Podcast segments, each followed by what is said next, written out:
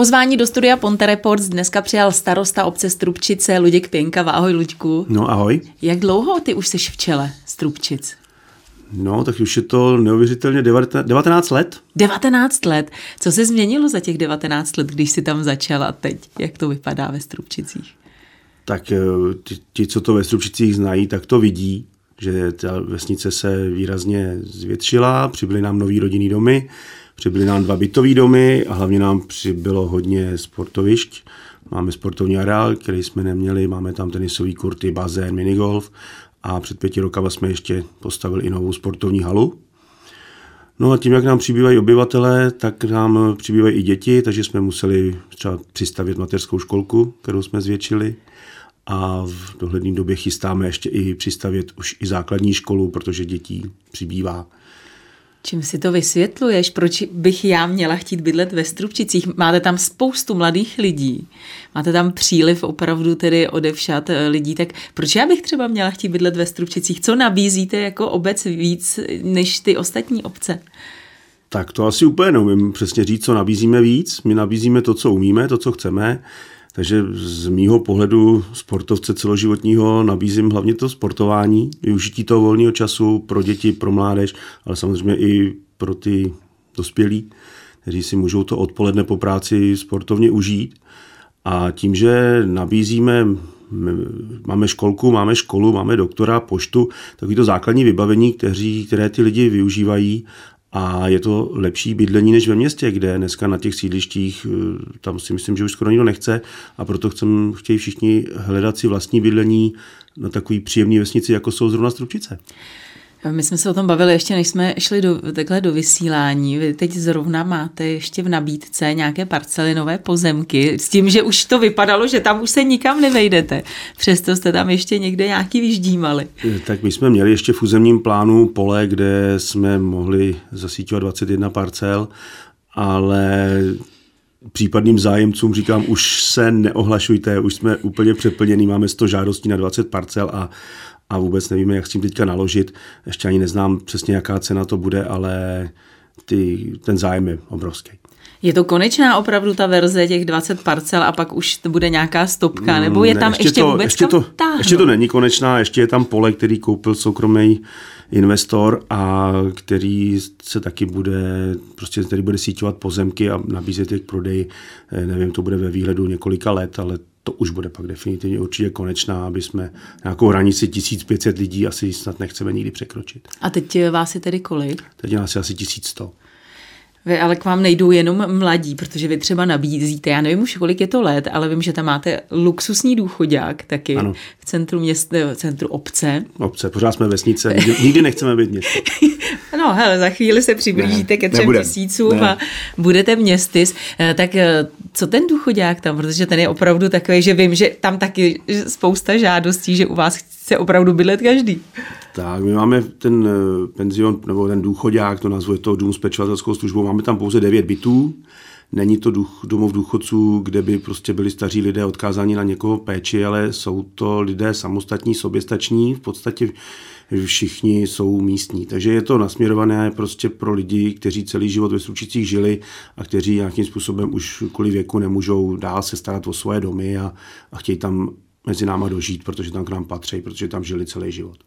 Bavíme se stále o parcelách a o rodinných domech, ale jsou vůbec ve Strupčicích klasické byty? Je tam třeba nějaká bytovka nebo něco, kde... Ve Strupčicích jsou čtyři velké bytovky, vlastně pět, jsem zapomněl na tu, na tu nejnovější, eh, takže my máme asi 60 bytů, které, o které taky obrovský zájem, není volný ani jeden, žádostí je 40 a zase preferujeme naprosto zásadně mladí lidi, kteří se ve Stručicích narodili, vyšli tam školu a teď se chtějí osamostatnit od rodičů a samozřejmě ne každý má na to postavit si dům, takže chceme, aby se mohli, aby mohli zůstat u nás žít a aby mohli být v těch bytech. Vy jste taky nedávno, nebo no, nedávno, ono to strašně rychle utíká, tak já se teď bavím třeba o pár let, dva, tři roky. Eh, skvělá cyklostezka, já třeba k vám občas chodím běhat i z mostu. Jak, běhat? Ano, běhat.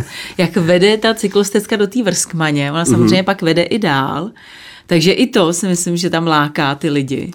No určitě, jak se ta cyklostezka otevřela, která vlastně je Chomutová a přes Tručice a dál pak na Malý Březno se dá přijet i do mostu přes Líšnici kolem autodromu, pardon, hypodromu, tak eh, ty lidi hlavně z toho Chomutova Jirkova k nám jezdí opravdu hodně, je jich tam dost a jak to tam ty cyklisti vidějí, tak, tak si taky říkají, že tady by to bylo lepší bydlet, než bydlet v Chomutově na Píseční. Je to prakticky, že když běžíš nebo jedeš na té cyklostezce, tak tam pak hned eh, máš eh, z druhé strany ty doly. Ono je to docela mm-hmm. jako zajímavý, ale hlavně tam zajímavý. vidíš uh, tu rozhlednu. Ta rozhledna se jmenuje Maják. Ano. A jak to s ní jako bylo? Protože já jsem slyšela něco, že údajně měla být jenom postavená na, dočasně kvůli nějakému dokumentu. No to bylo trošku jinak. Oni přijel za mnou před, už je to deset let, Eh, člověk, kterého jsem znal a který přivez s sebou producenta filmu Na vodě, který pojednával o severočeské krajině a který měl prostě ukázat, že když si tady jako dovolíme kde co zbořit, tak si tady někdo může dovolit jen tak něco postavit. Tak chtěli něco postavit, takže já jsem je jakoby nasměroval, že by se mi líbilo, aby postavili rozhlednu. Takže souhlasili a povedlo se mi v podstatě za minutu 12 najít i vhodný pozemek, kde by to prostě postavit mohli. Takže máme nad Strupčicema rozhlednu maják, a když na ní dojedete se podívat a vyjdete těch 24 schodů, tak, jak říkáš, vidíte ten rozdíl, že se podíváte směrem k horám, kde je důl, kde je prostě ta vytěžená krajina a na druhé straně, když se otočíte, tak vidíte tu relativně ještě nedotčenou směrem Strukčice a potom na Chomutovsko, kde je ta krajina tak, jak vypadala vždycky. Takže to je ten takový markantní rozdíl těch dvou světů a to byl i cílem té skupiny, které tu rozhlednu chtěli postavit, aby ukázali, jaký je rozdíl to průmyslová a ta zemědělská část toho kraje. Ty už jsi taky zmiňoval, že tam opravdu dbáte na ten sport, máte novou sportovní halu, máte je úžasná, plus tam máte koupaliště, na který vím, že jezdí i lidi z mostu v létě se koupat. Ano. Co tam ještě tedy všechno v rámci tady těch, eh, těchto areálů nabízíte?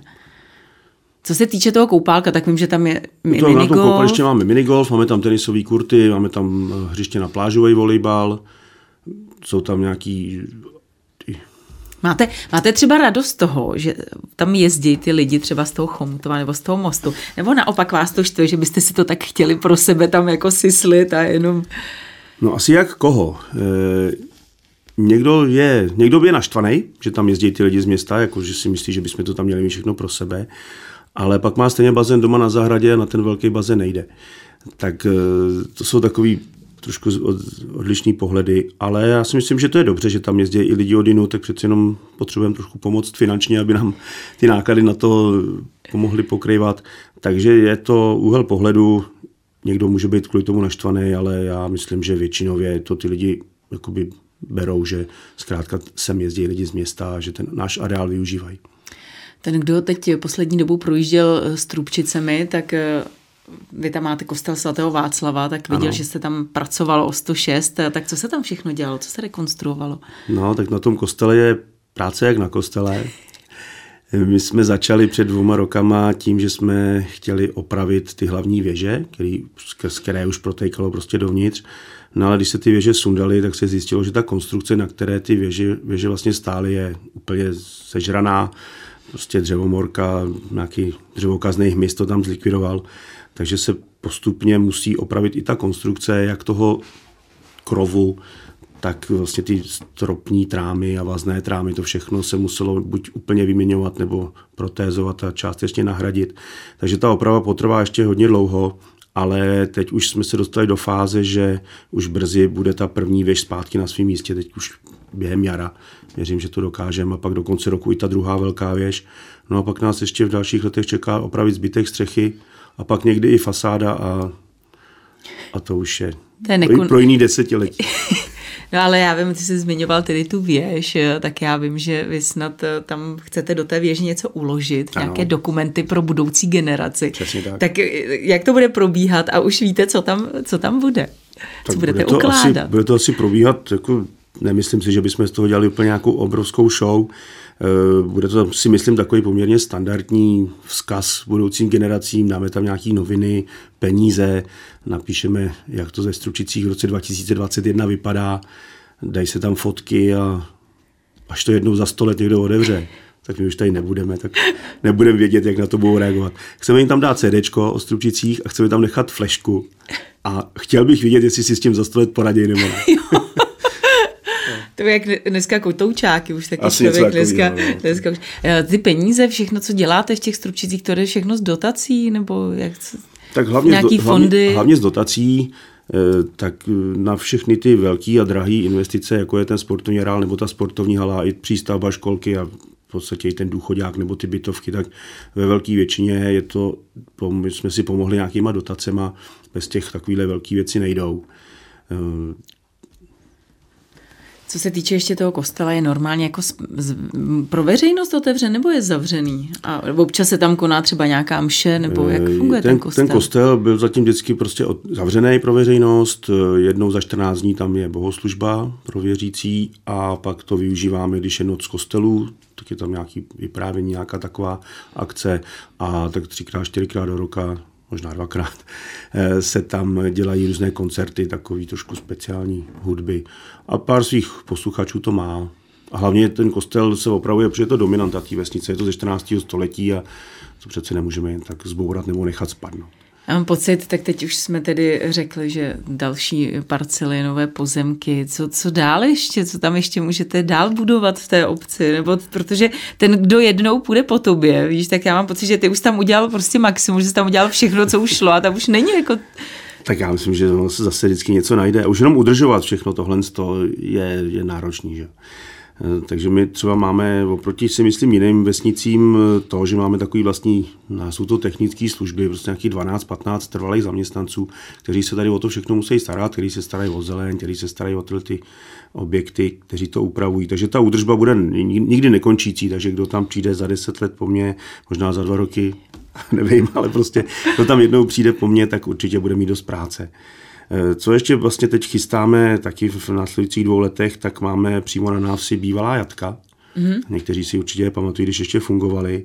A protože ten objekt chátral a chátral, tak jsme si ho asi před dvěma lety koupili jako obec a dostali jsme taky dotaci na regeneraci brownfieldu a budeme z toho dělat takový podnikatelský objekt, kde budou nějaký dílny pro nájmu, sklady, obchody, drobný provozovny, kanceláře.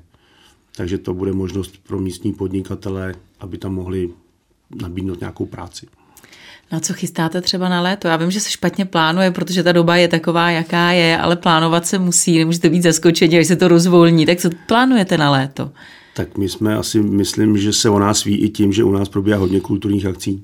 Ať už v zimě, právě tady v té sportovní hale, úžasný plesy, kde jsme si původně mysleli, že kapacita 350 lidí nemůžeme snad ani nikdy naplnit a nakonec jsme se dostávali i na téměř 500 lidí, kdy už to opravdu bylo úplně narvaný a nedostávalo se na všechny zájemce ani zdaleka. Tak potom my v létě na koupališti děláme taky hodně kulturních zajímavých akcí, ale letos máme sice to naplánovaný, ale ty termíny se určitě budou měnit, ale hned jak to půjde, tak my určitě něco vymyslíme, nějaký nějaký velký party, aby jsme, se, aby jsme mohli oslavit konec tady té hrozný doby. Já vím, že vy taky pořádáte, myslím, váš sportovně kulturní eh, vaše středisko eh, tábory příměstské, nebo mm-hmm. nějaký tábor příměstský. Ano. A týká se to opravdu jenom těch dětí místních, nebo se tam můžou přihlásit třeba i děti z uh, okolních vesnic? Tak bereme i děti od, od jinut, ale v podstatě zase je to to, co jsem říkal na začátku. Nejdřív vezmeme ty místní, a protože to za pár dní naplní. Máte jich dost. Tak jich máme dost. Takže ty, ty cizí v podstatě výjimečně, no, že se tam někdo objeví. Jsi tam 19 let v čele. Mm-hmm. Kdy ti končí teď období? Za rok a půl. Za rok a půl budeš do toho znovu. máš, ještě, je, máš ještě chuť, sílu. Ale jo, já jsem před eh, dvěma půl rokama, až byly poslední volby, jak jsem naprosto vážně zvažoval, jestli teda ještě mám pokračovat, anebo jestli se mám, když mi byla jen 47 nebo kolik, jestli nemám radši už se podívat po něčem jiným a ještě to teda a už prostě dělat jinou práci. A nakonec mě teda přemluvili, že jako tam musím zůstat a teď mi to připadá, že mi někteří by chtěli, abych tam zůstal až do smrti nebo do důchodu. Takže uvidíme, jak to dopadne, ale za rok a půl asi budu kandidovat znova. No tak ty lidi zase vidí, že jo, co děláš a to, co děláš, tak děláš dobře, tak proč ne, tam je to spíš o tom, aby si ještě měl, víš, tu chuť. A... tak občas to člověka, občas člověka mrzí pak nějaký odezvy, ale většinou jsou ty ty jakoby reakce lidí docela pozitivní, takže to člověka nabíjí do dalšího, do, dalších, do další práce. A pak mě nabíjejí ty víkendové akce, kdy se na to těším, že si tam ti lidi sejdou a to mám hrozně rád. To už bude docela těžký, ale se sejít, když vás bude tolik. Že já si říkám, jestli třeba nemají tím místní problém s tím, že když je ta obec malinká, tak se tam všichni znají. A teď, jak už se rozrůstá, rozrůstá, tak je, už pak opravdu už ty lidi se ne všichni znají, už eh, tam není taková ta komunita. No, my jsme, my jsme v roce 2006 udělali územní plán.